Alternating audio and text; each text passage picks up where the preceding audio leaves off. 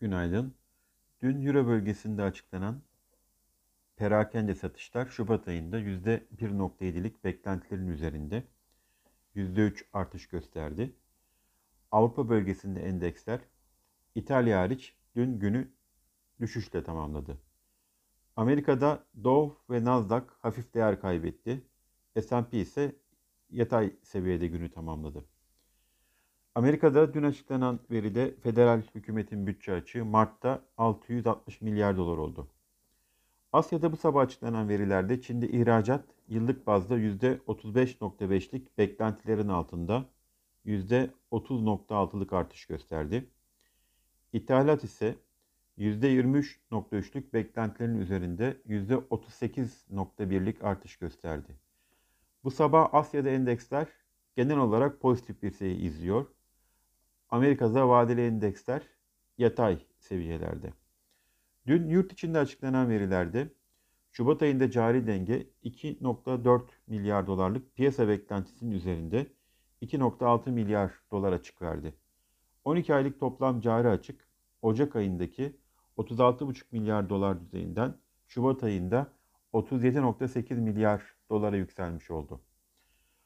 Pandemi kısıtlamaların ekonomik aktivite üzerinde etkisiyle Şubat ayında işsizlik oranı bir önceki ay seviyesi olan 12.7'den 13.4'e yükselmiş oldu.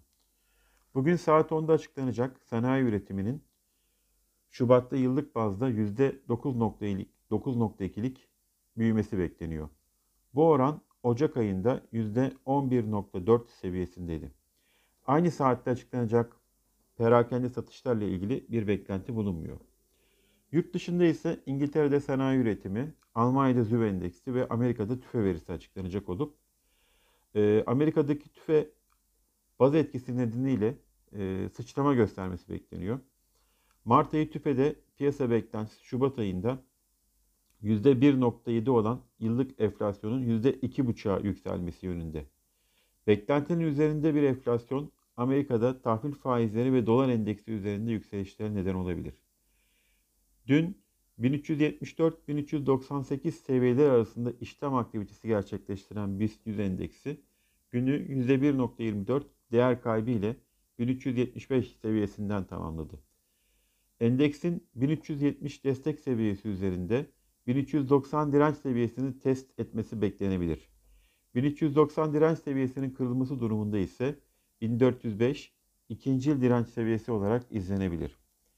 Dün Bilim Kurulu toplantısı sonrasında Sağlık Bakanı Sayın Fahrettin Koca'nın yapmış olduğu açıklamalarda bulaşıcılığın daha da arttığı yeni bir pik dönemi yaşandığını belirtti.